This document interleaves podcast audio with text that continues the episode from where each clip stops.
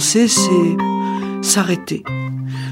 Je pense que le travail de la pensée, c'est un ralentissement, c'est une patience, c'est une décélération qui ne doit pas craindre même le suspens.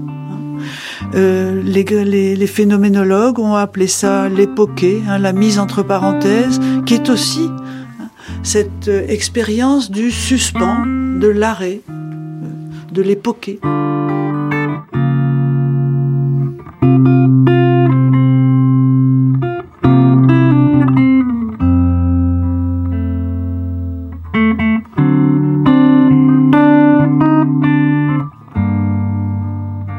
Nous sommes en compagnie de Marie-Josée Monzin, qui est philosophe et qui travaille depuis euh, de longues années sur le rapport que nous entretenons aux images.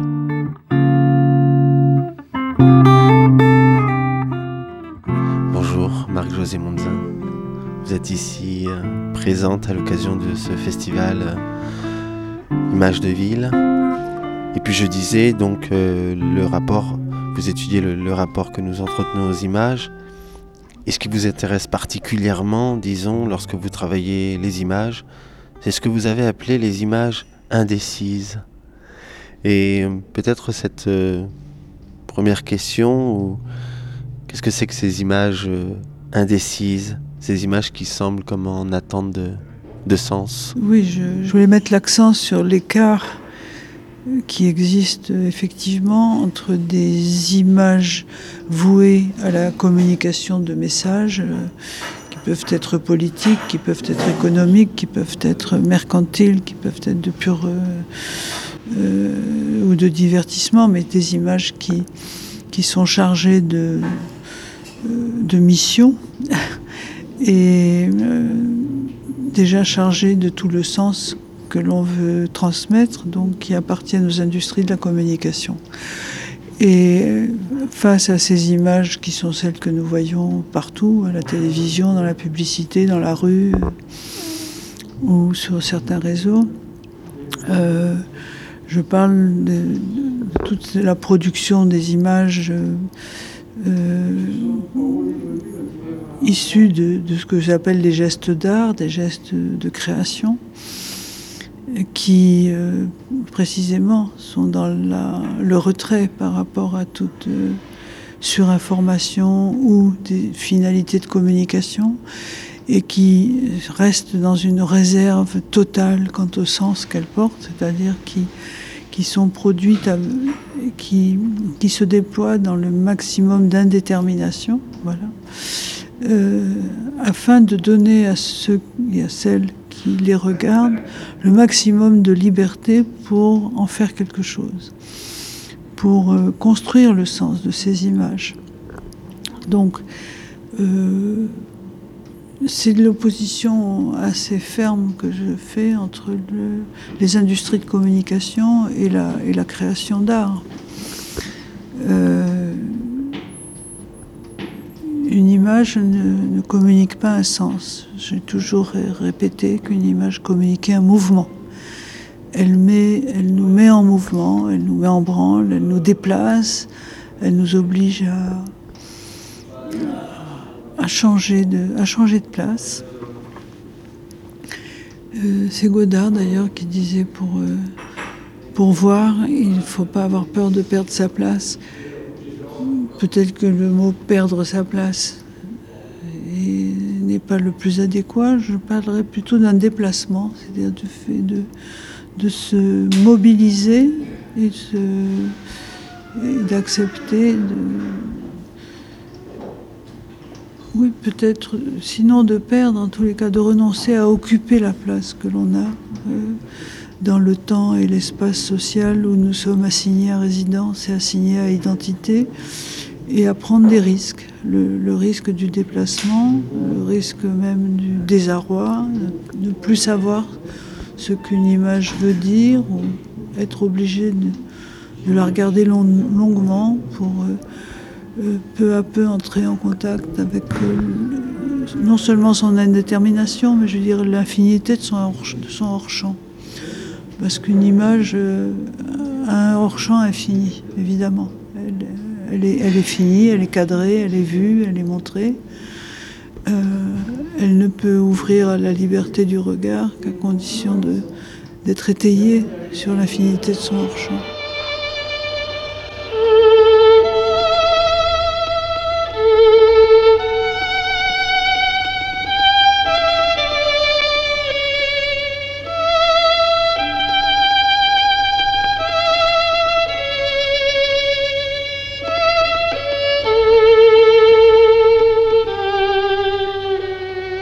Fond, c'est pas tant euh, le visible qui vous intéresse que ce qui n'est pas vu immédiatement.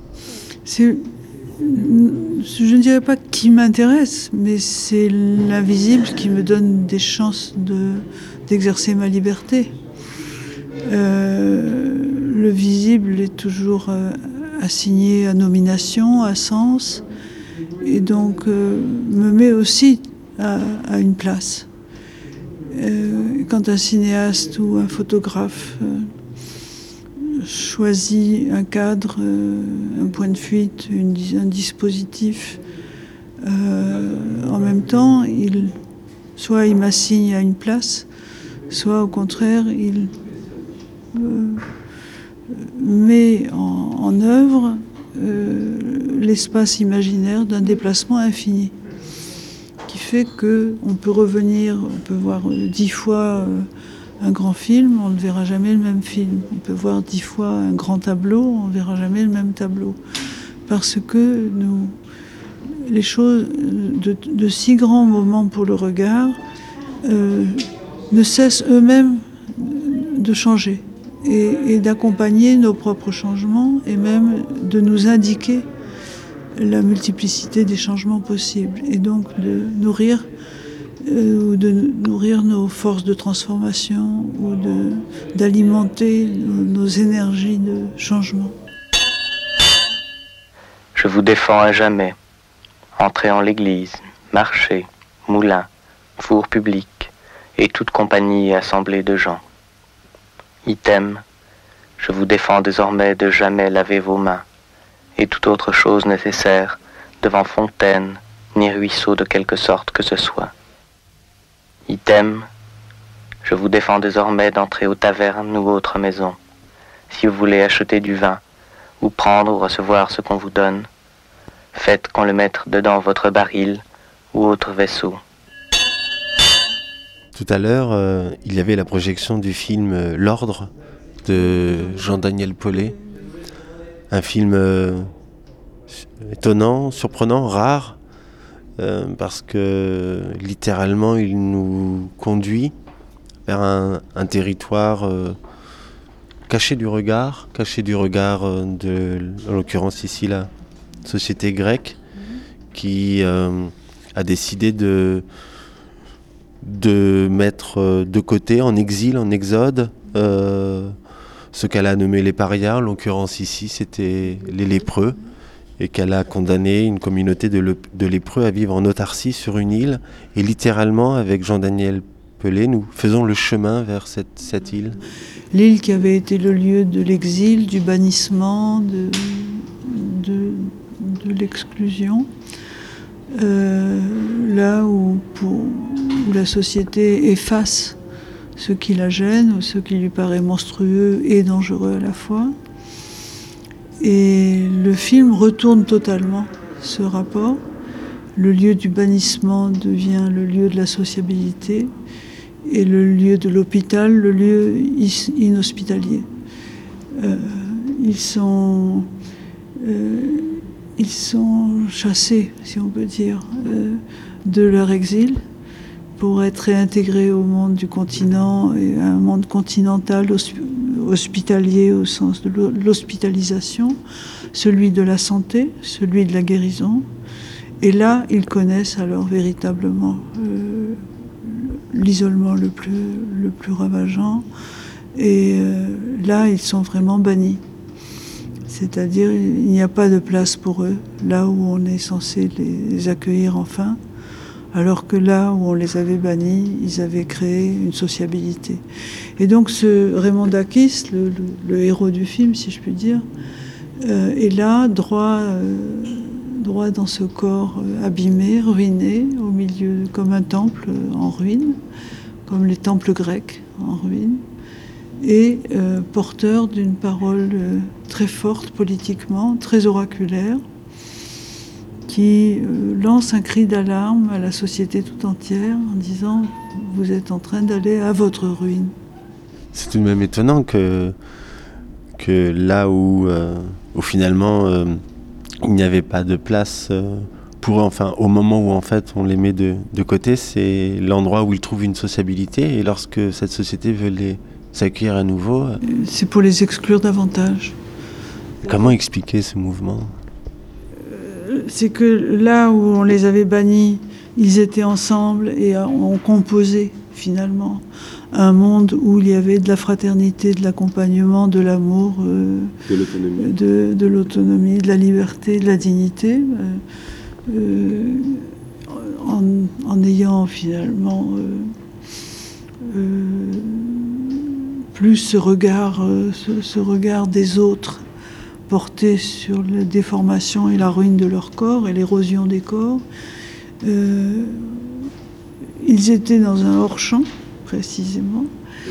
Euh, et, dans ce hors-champ, il y a eu suffisamment d'indétermination et de liberté pour que de la, de la vie politique, c'est-à-dire au sens social du terme, au sens grec du terme, de la politéia, c'est-à-dire de la fraternité, du voisinage, de l'accompagnement, lorsque Raymond Dakis dit euh, On ne mourrait jamais seul à Spinalonga, c'est pour nous faire entendre que sur le continent, à l'hôpital, dans la société, on meurt seul. C'est-à-dire que faire l'expérience de la solitude, c'est quelque chose qui est constituant. Faire celle de l'isolement, c'est quelque chose de destituant. Pour reprendre la distinction que fait Anna Arendt entre solitude et isolement.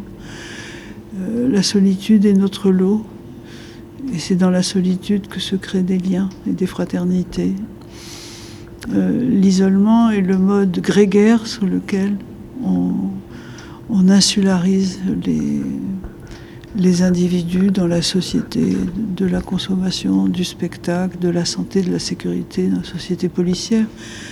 Donc, euh, le, titre qui est donné d'ailleurs à, l'œuvre, enfin l'ordre, euh, désigne, comme dans ce balancement de la caméra, euh, qui a un va-et-vient entre continent et l'île, entre puis même un balancement à l'intérieur de l'île, entre la terre et la mer, entre les murs et les, rues. Et l'ordre aussi balance entre, entre cet ordre inventé, créé euh, de liberté et de fraternité euh, à l'intérieur de l'île, du temps que Spinalonga était, était leur demeure, et puis euh, l'ordre barbare et policier, sécuritaire et hospitalier dans lequel il n'y a plus, de lien possible, ni entre eux, ni avec leur famille, ni avec leur village, ni avec les autres. c'est euh, la, la, pulvérisation euh, de ces hommes qui nous disent qu'on a, en faisant en les privant de, cette île, euh, ceux qui les en ont privés se sont aussi privés de, ce que pouvait leur apporter ce qui leur était à ce point étranger, à savoir ces gens abîmés, ces gens porteurs d'une expérience exceptionnelle qui était celle de l'érosion de leur corps et de leur profonde humanité.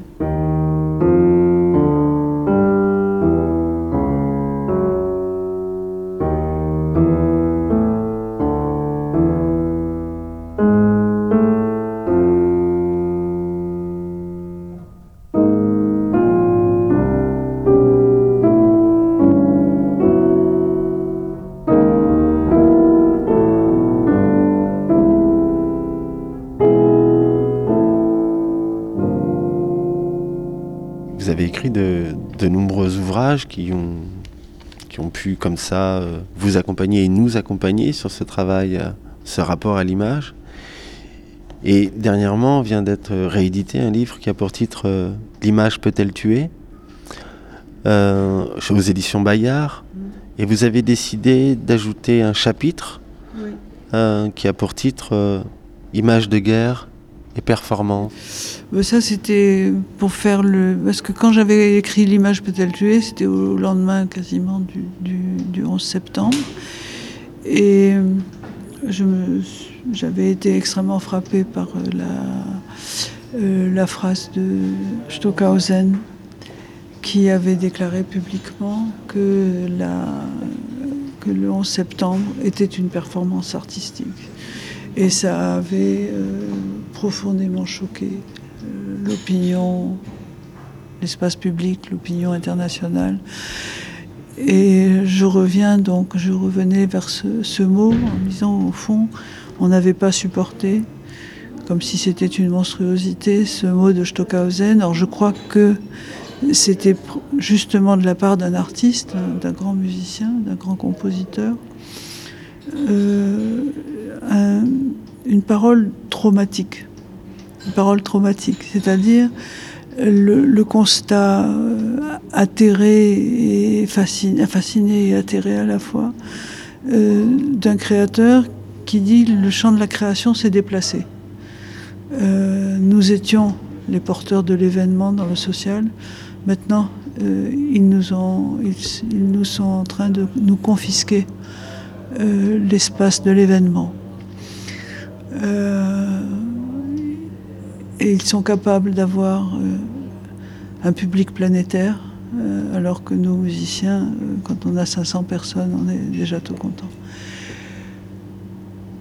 Cette prise de conscience d'un déplacement du curseur quant à ce qui fait événement, était un signal. Et donc, je, me suis dit, est-ce que qu'est-ce que je peux faire de, cette phrase? Par rapport à ce qui s'est passé, ce qui se passe 15 ans plus tard, euh, enfin 14 ans plus tard, euh, euh, puisque c'était 2001.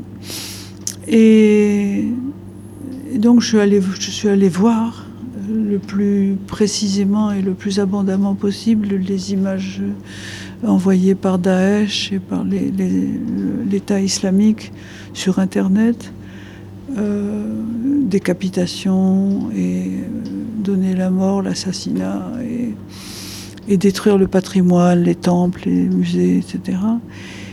Et de réfléchir au fond à qu'est-ce que c'est que performer puisque le mot performance vient malgré tout, il faut pas oublier que Stockhausen est quelqu'un qui a, qui a appartenu au groupe Fluxus, c'est-à-dire qui, euh, dans les années 60, faisait partie de ces groupes avec John Cage, euh, Nam June Paik, euh, de tous ces artistes pour qui précisément il n'était plus question pour l'art de fabriquer des objets d'art et des œuvres, mais de fabriquer des événements et des événements en direct non répétables et qui créaient euh, un, dispositif quasiment interactif entre le public et le et l'artiste, dans lequel l'artiste s'engageait parfois physiquement et euh, mettait en scène euh, quelque chose qui se voulait euh, transformateur du rapport du, public au monde de l'art. transgresser le caractère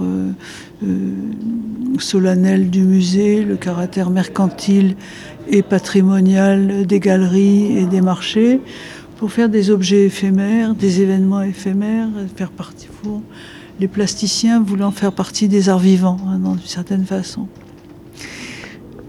Et donc, j'ai voulu réfléchir en me disant entre cette question des arts vivants qui m'a beaucoup touchée puisque je, en plus je, me suis euh, investie au moment de la, crise de, non, non d'ailleurs de l'intermittence du spectacle avec les arts vivants, les arts du spectacle.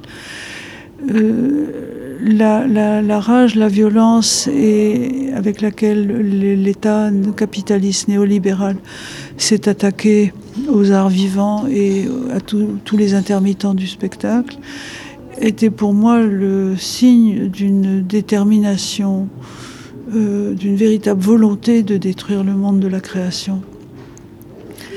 Et le, de façon à ce que les artistes continuent à fabriquer de plus en plus des marchandises, des produits de consommation, évalués à l'aune des profits qu'ils rapportent, et non pas de créer des événements éphémères, euh, fragiles, euh, qui demandaient tout un travail invisible avant d'être montré, et que ce travail devait être rétribué parce que le vrai travail était là, dans l'invisible, et ne se contentait pas d'être ce qui était vu au dernier moment.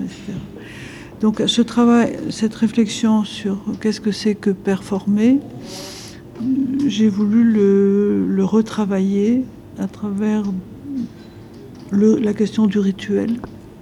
Et donc à la lumière de ces expériences-là, mesurer ce que faisait Daesh, à savoir de la pure communication, faire de, faire de la décapitation ou de l'explosion des temples des, performances euh, qui n'avaient pour seul but de créer euh, de, la, de la terreur, de l'effroi et du scandale chez leurs ennemis, pendant qu'au même moment, euh, ils sont des grands financiers qui travaillent avec le monde, le trafic des armes, de la drogue, du pétrole et surtout le marché offshore de l'art dans la banlieue de Genève hors la vue se, négocient les choses qu'ils ont volées. Euh, voilà. ils font partie de notre société. On les appelle barbares, immondes, etc. Euh, ne serait-ce que parce qu'ils décapitent, comme si nous n'avions jamais décapité personne. Euh, la, fin des décapitations en France, c'est Badinter, je veux dire, c'est avant-hier il faut arrêter. Et il y avait la fin du spectacle de la décapitation, c'est regarder Casque d'or. Donc faut, faut arrêter de croire qu'ils ont inventé quelque chose euh, qui est barbare et ancestral. La, mauvaise foi en matière de, barbarie, je voulais l'analyser et dire à quel point, euh, même si l'élève dépasse le maître, c'est quand même l'élève. Il y a une radicalisation de la société à cet, à cet endroit. Les trois monothéismes sont en train de mettre au monde des tribus de tueurs euh, partout. Euh, pour comment, comment Israël euh, peut rendre compréhensible la violence qu'ils exercent sur les, sur les Palestiniens et qui maintenant, évidemment, ne peut que réanimer sans fin le, fanatisme aussi de l'autre côté. Voilà, dans nos pays, euh, les phénomènes de vandalisation contre les, les œuvres d'art ou les, objets, les gestes artistiques, qu'ils soient euh, de qualité ou pas de qualité, c'est pas le problème. Euh, sont animés par des mouvements d'extrême droite chrétiens, euh, royalistes et chrétiens. Et ces trois monothéismes euh, se retrouvent à l'endroit du, capitalisme aussi, hein, d'une certaine manière, parce que ces trois monothéismes sont inscrits dans le, dans le capitalisme. Oui, ils ne l'étaient pas au départ, parce que le monothéisme chrétien été l'élément moteur de la construction capitaliste. Euh, mais quand les autres ont décidé qu'ils voulaient aussi participer au, grand festin euh, international de la richesse via le pétrole, les armes et la drogue, les, trois monothéismes se sont trouvés embarqués exactement sur le même bateau euh, que, que Godard montre dans le film Socialisme. Merci beaucoup Marie-Josée Monzin. Je précise que vous êtes là euh, dans le cadre du festival Images de ville et ce livre, donc le vôtre, euh, en réédition, L'image peut-elle tuer aux éditions Bayard. Merci beaucoup Marie-Josée Merci à vous.